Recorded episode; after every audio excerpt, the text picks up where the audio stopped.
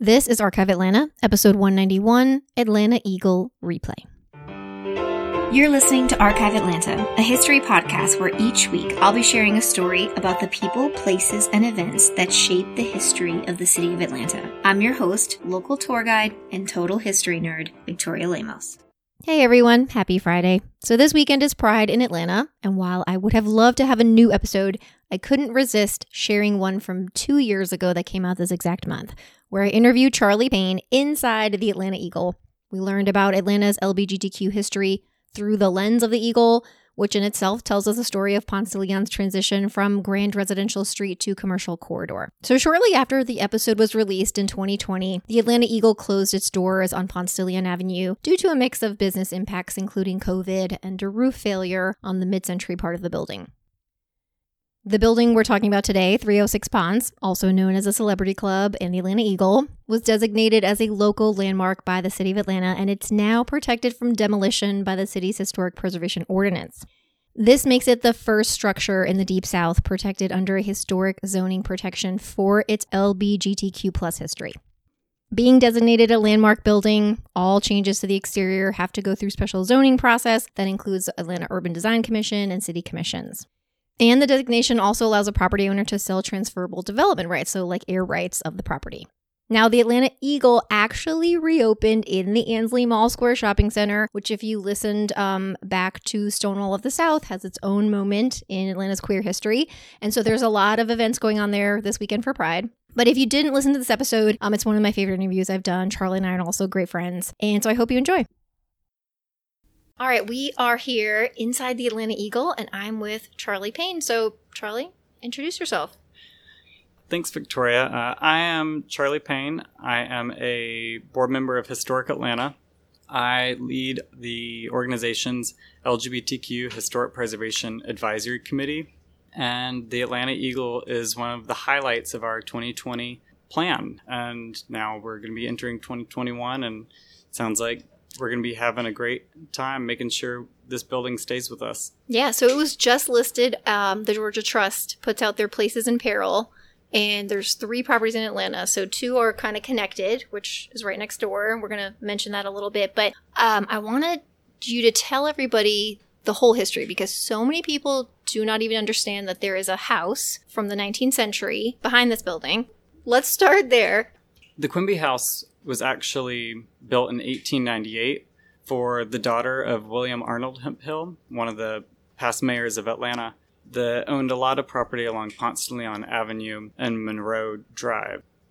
So Lula Bell moved in to the house with her husband L.D. Teakle Quimby in 1898. That was actually featured in the Atlanta Constitution on a Women in Society ad was this a high society address living on Ponce de Leon? Oh, so yes, Ponce de Leon Avenue was definitely one of the most stately streets in the city of Atlanta. It was a little bit north of the city at the time, and you have to understand there was not much north of Ponce. So the Eagle's one of the oldest buildings in all of Ponce de Leon Avenue, and potentially the second oldest building in Midtown.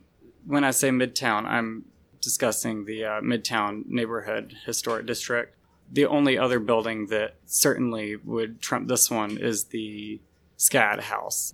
Ponce was a streetcar corridor and it was the place to live at the time. Yeah. And when the house was built in 1898 and even up to five years after, it was cited as being one of the most pretty and most modern homes in the entire city of Atlanta. It's, it's really funny to understand what is modern. Yeah, I know that's my question. It, yeah, what did it look like? Do we know? Yeah, so we do know know what it looks like. It was a uh, Tudor revival style house, really? and you can actually still see plenty of elements on the back of the building if you go into its rear parking lot. So it was a family home to the Quimbys.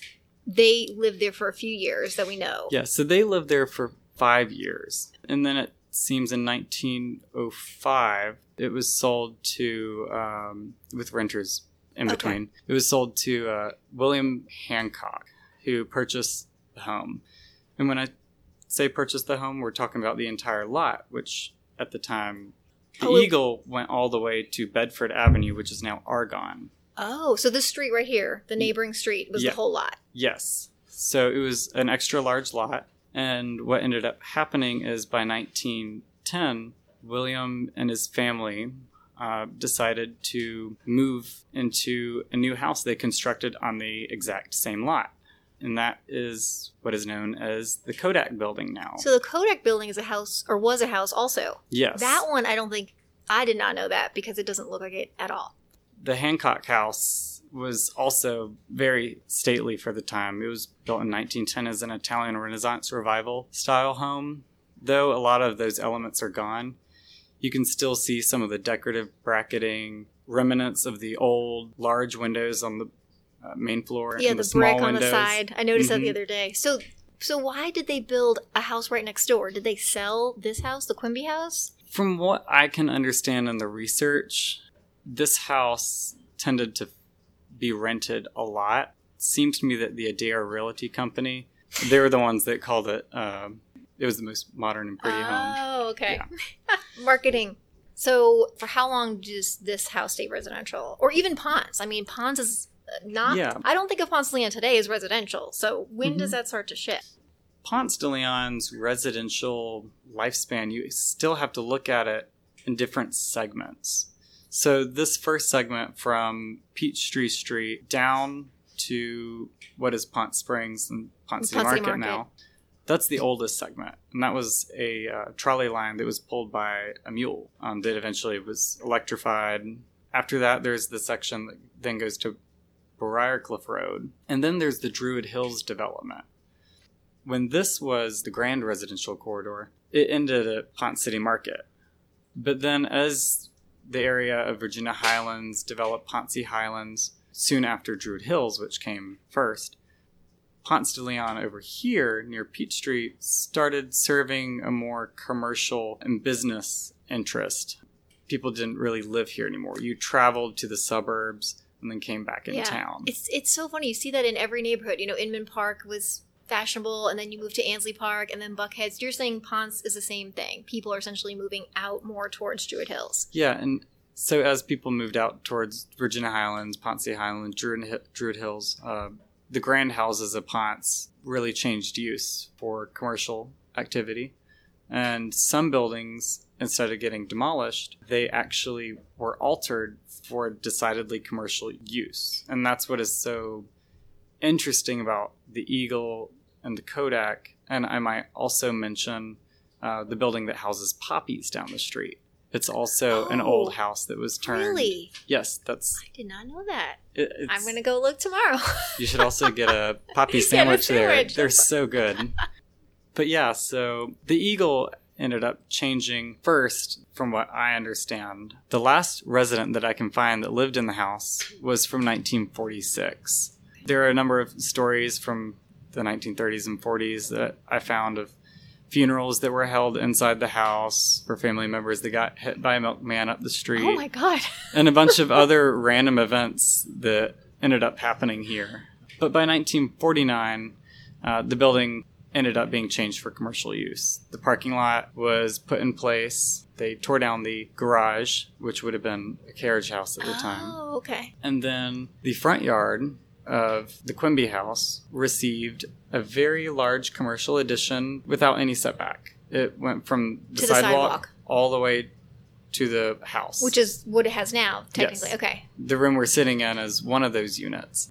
And so it was two units because right now you just see the Eagle as one square, but you're saying it was built as two businesses. When they built the commercial addition on the front, if you stand across the street today, you can still kind of see it. The commercial addition has three sections. There's the far left windows, or those initially served home to a realty firm. The middle part of that fenestration is the doorway to the Atlanta Eagle now. That was actually a hallway that would go to the house behind the commercial additions. Oh, because the house was a business or businesses as well. Yes, the house Oh. ended up being a. Uh, you're gonna think I'm absolutely crazy, but it was equivalent of Drano factory at one point. Really? It. Yep. It was also a motorized mattress company. in the house. That In- doesn't even in- like make in, sense. In the house, I don't know where they did this Yeah. or what. You've got to see some of these advertisements for the motorized mattress. They show someone putting a baby on a mattress, and the baby is supposedly asleep once you turn it on. It's hilarious. So it's like a vibrating mattress. It's a vibrating mattress. Oh my god, mattress. it's great. So Drano vibrating mattresses and then gun store. and gun store. Oh my gosh, and now gay bar. This is great. But don't forget the flower shop that was also in the unit we're sitting in. So okay, realty office in this unit, Realty office and flower shop. flower shop, and, then and- what about on the right side? Yeah, so this is 302. The middle would have been 304, which is the hallway. In the unit furthest to the east, which is 306, that was a restaurant. And Oh. it opened as Capri Italian Restaurant in 1949. And it's funny because you actually see some of the first advertisements for that. Was supposedly a famous chef at the time. okay, that was my question. Was it like a fancy restaurant or just like a regular working class restaurant? There were several articles that I was able to find. It obviously was super fancy. My favorite part was that there were murals painted onto the walls and Like stuff. Italy?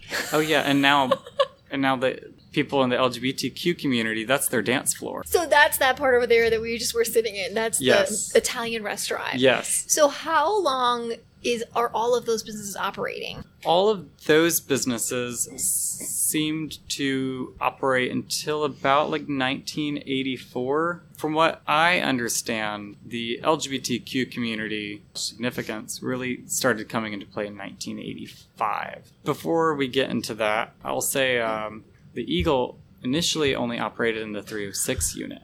Even when the Eagle was here in that small unit, there was other businesses. Yes, there was actually two gay bars in here at once. Really? Mhm. Okay. How did this start? Just to give people a little bit of background of LGBTQ spaces and Yes, please. how we even get to 1985, I like to take people back to Virginia Highland.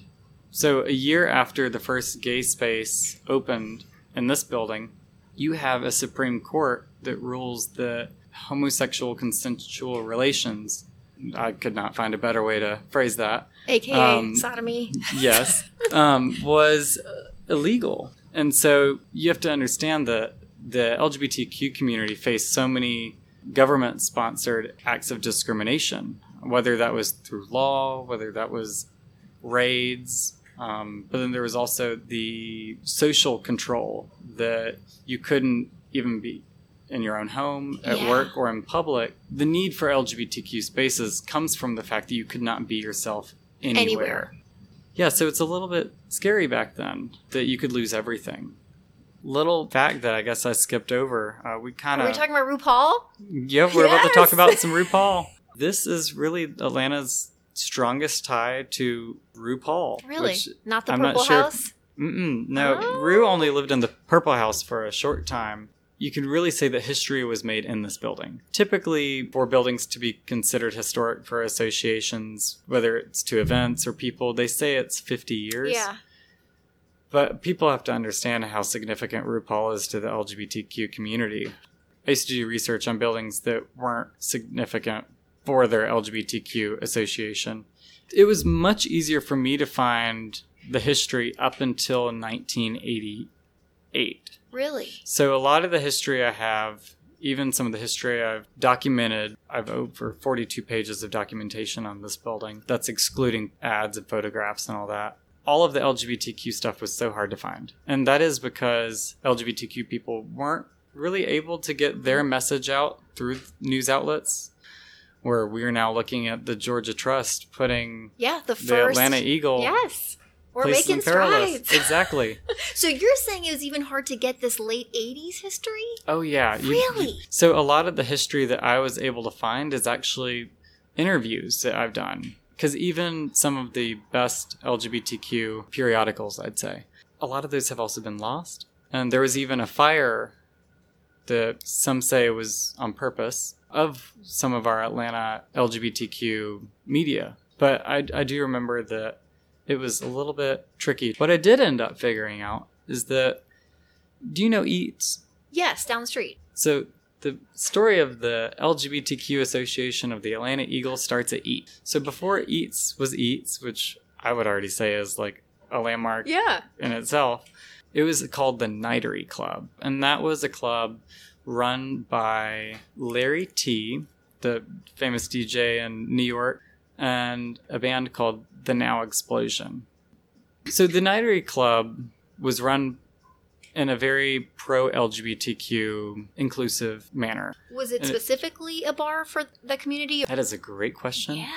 It's really complicated. The intention of the spaces that Now Explosion created really was, in a way, to be pro LGBTQ, but it was not solely LGBTQ. Okay. Now Explosion and Larry Tee wanted to have spaces where LGBTQ people were welcome and could also perform their punk rock music. So LGBTQ bars wouldn't play live music Oh. they would only play music videos. Uh, 688, the famous uh, new wave club on Spring Street, they were a little bit gay friendly, but I've heard quotes of band members of Now Explosion saying that they were told you could perform sometimes, but we don't want it to get too gay. And so I just thought that was super interesting. And so they ended up creating their own spaces. And um, when Nitery Club closed, and I believe it was 1984, they ended up taking the letters of Nitery Club, Nitery Club sign, and imagine splitting up all these letters, Okay. putting them back together. They created the Celebrity Club at 306 Ponce de Leon Avenue. The Celebrity Club was in the units that are 302 and 304. So that middle section where there's now a wall right when you walk in, that was where the stage was for the Celebrity Club.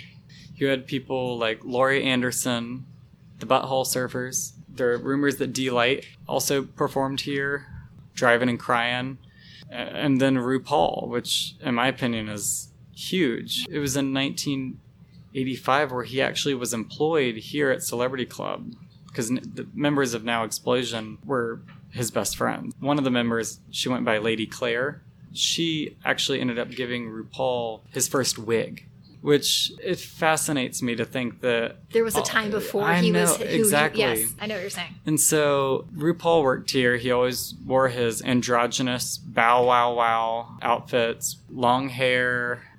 I don't even know how to describe all of his outfits without giving him justice. Uh, so I'm not even going to try. But it was really here that he realized his full potential. There are stories of him also working at weekends and all that a little bit later in the 80s. But it was here where he performed and as a solo artist.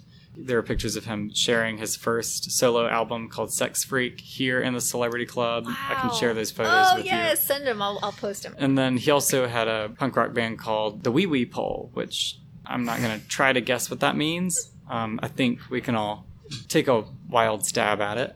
But then also, he experimented with his drag in a very unique way, and he went so far as to creating a fake TV show in the building. Yeah, which, Oh in, God. in my opinion, is a great foreshadowing of what he would eventually push on to do.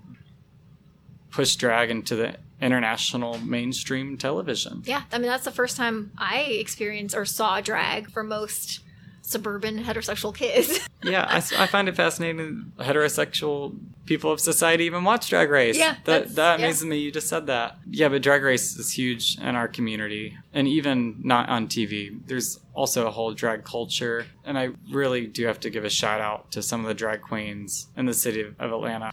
That have really done some great political work. I especially give a shout out to Brigitte Bidet for when Burkhart's had a lot of their drama with racism. They pushed their way and got the owners to change hands, so we weren't spending money in a place like that. But back to 306. By 1969, after the Stonewall riots, uh, LGBTQ individuals really started to stake claim to their own spaces and also express themselves more freely and not put up with what's been historically going on and still continues to go on across America. And so in New York by 1970, Jack Modica ended up buying a longshoresman pub called the Eagles Open Kitchen and shut it down, spray painted the entire thing black, every element, and then opened it as the Eagle's Nest. I say that because New York really got a head start. The Atlanta Eagle ended up opening in 1988, though it's still historically significant. It's Mhm. connected to this New York Eagle's nest. Yes. Where's that connection? Yeah, so that connection, if you look around you right now, it is very dark. Yes. There's a lot of black spray paint. and this building has a similar story. When another gay bar closed down in this building, that And- was Renegade Saloon. Renegade Saloon. Okay. It was a short lived uh, gay bar, but it was also a leather Levi bar. It ended up moving from Virginia Highland, the Texas Drilling Company, which was also a gay leather bar.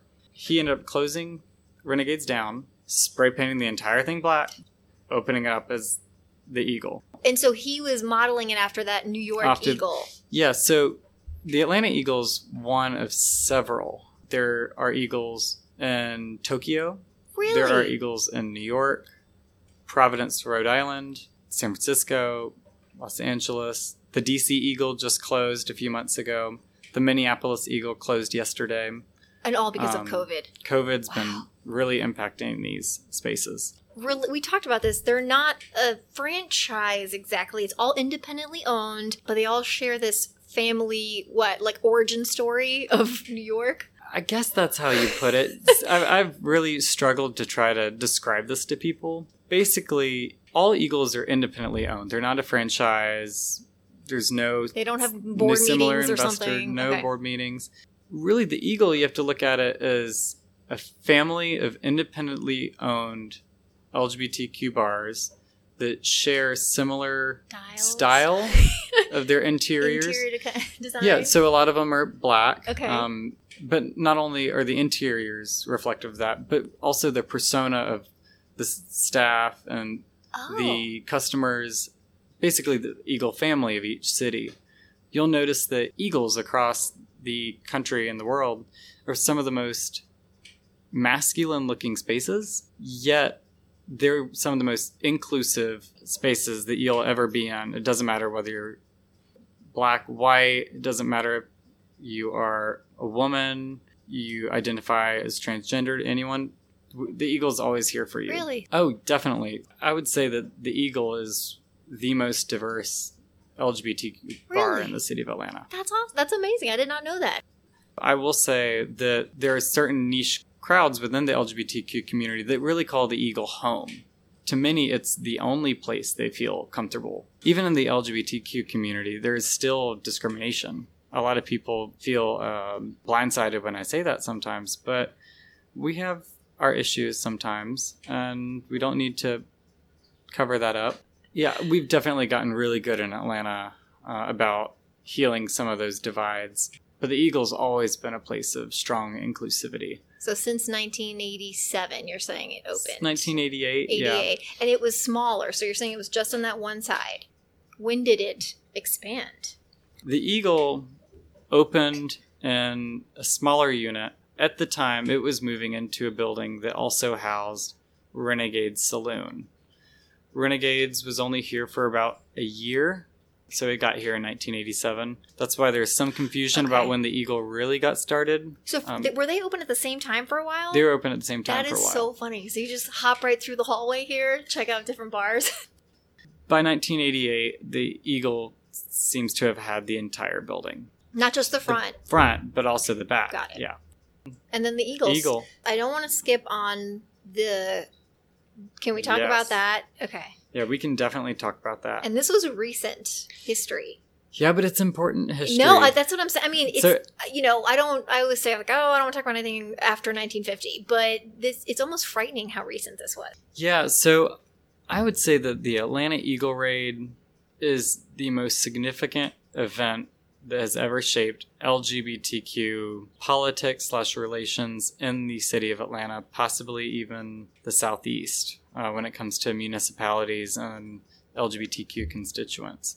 So on September 10th, 2009, in a kind of like SWAT style raid, the Red Dogs unit of the Atlanta Police Department ended up coming into the Atlanta Eagle and throwing about 30 to 40 patrons on the ground, including staff, by the way, and handcuffing them for up to 30 and 90 minutes. As you would be aware, that is Completely illegal. Yes, especially where in the end they found absolutely nothing. No patrons were charged with any crimes. But it was during that time that a number of people were discriminated upon for their sexuality. Yeah, you said there were were a number of slurs there were, out. there were a number of slurs. So what ended up happening is that the Eagle and many of its patrons, the Eagle's attorney, Southern Center for Human Rights, Lambda Legal, and staff ended up filing a federal civil rights lawsuit against the city of Atlanta, really against Police Chief Richard Pennington and the officers involved in the raid.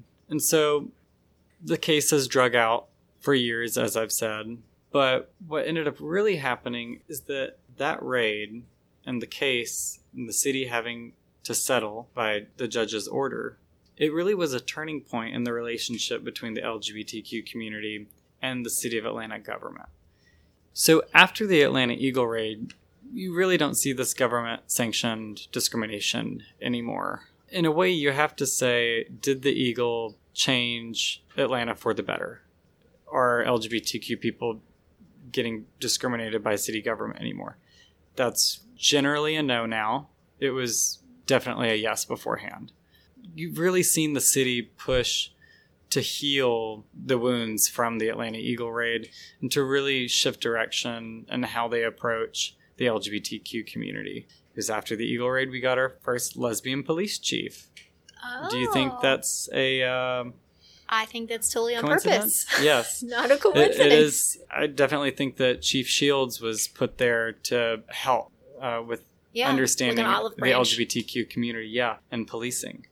And so then you also look at positions like that held by Malik Brown in the city of Atlanta and the LGBTQ affairs coordinator for the city of Atlanta and their office of One Atlanta.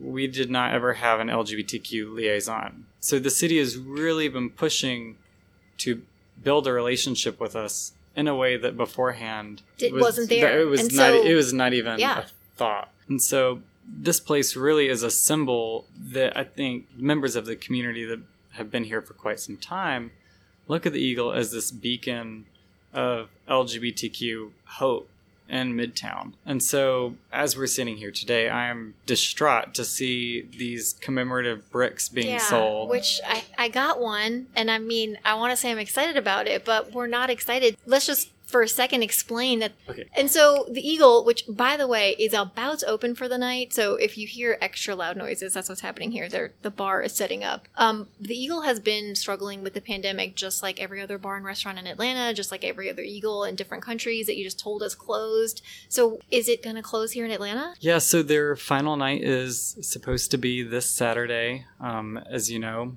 and or as you mentioned, uh, the pandemic has really taken a large toll on a number of businesses that really are the service industry. And so, what we are seeing here is that Richard, the owner of the Eagle, doesn't want to ha- have a packed bar during COVID. That's irresponsible. course, irresponsible. yeah. But at the same time, you also have to understand you got to pay rent. And so Richard's been unable to work with the property owner and stay in this location. And I mean, I'm hoping there's a miracle and he can, but right now it's slated to close this fr- or this Saturday.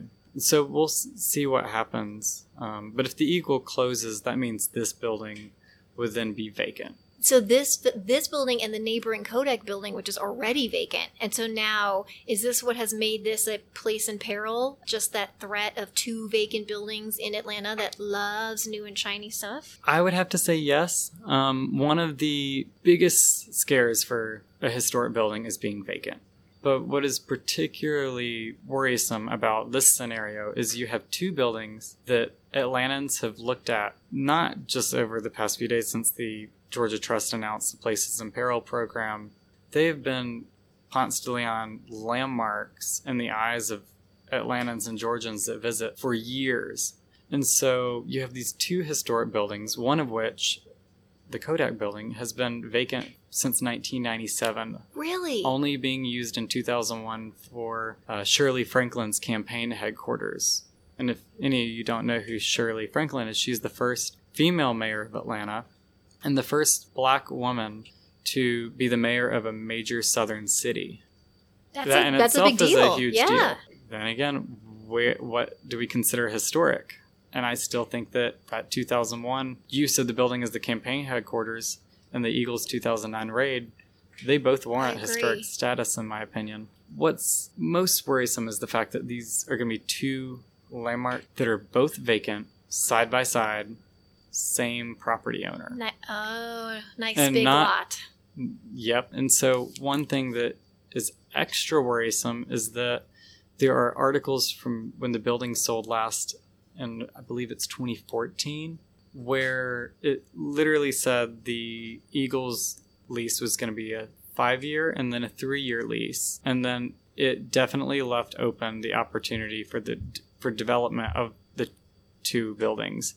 And so I fear that that That's time has come Yeah. and the buildings are about to be torn down if we do not push. So, what is the million dollar question? I know there's levels of what, who can do what, right? What can the regular person do? I mean, the me's of the world. Can I just make sure people know about this story and know the history and just share it? Yeah, so the biggest tool that we have is raising awareness and making sure that everyone knows how important the eagle is. And then the biggest thing people can do is really spread awareness of the endangerment of these two buildings. I know we're mostly talking talking about the eagle today, but the Kodak is also in the same conversation. Sharing this on Facebook, Twitter, Instagram, whatever new whatever- social media has come out exactly. in the last two days. Yeah, share, share, share. We have got to make sure everyone knows what's going on. So there you have it, the story of the Atlanta Eagle. Thank you all for listening. Remember to leave a rating and or a review if you listen to podcasts. You can also visit the Patreon link in the show notes to support the podcast. I hope everyone has a great weekend and happy Pride.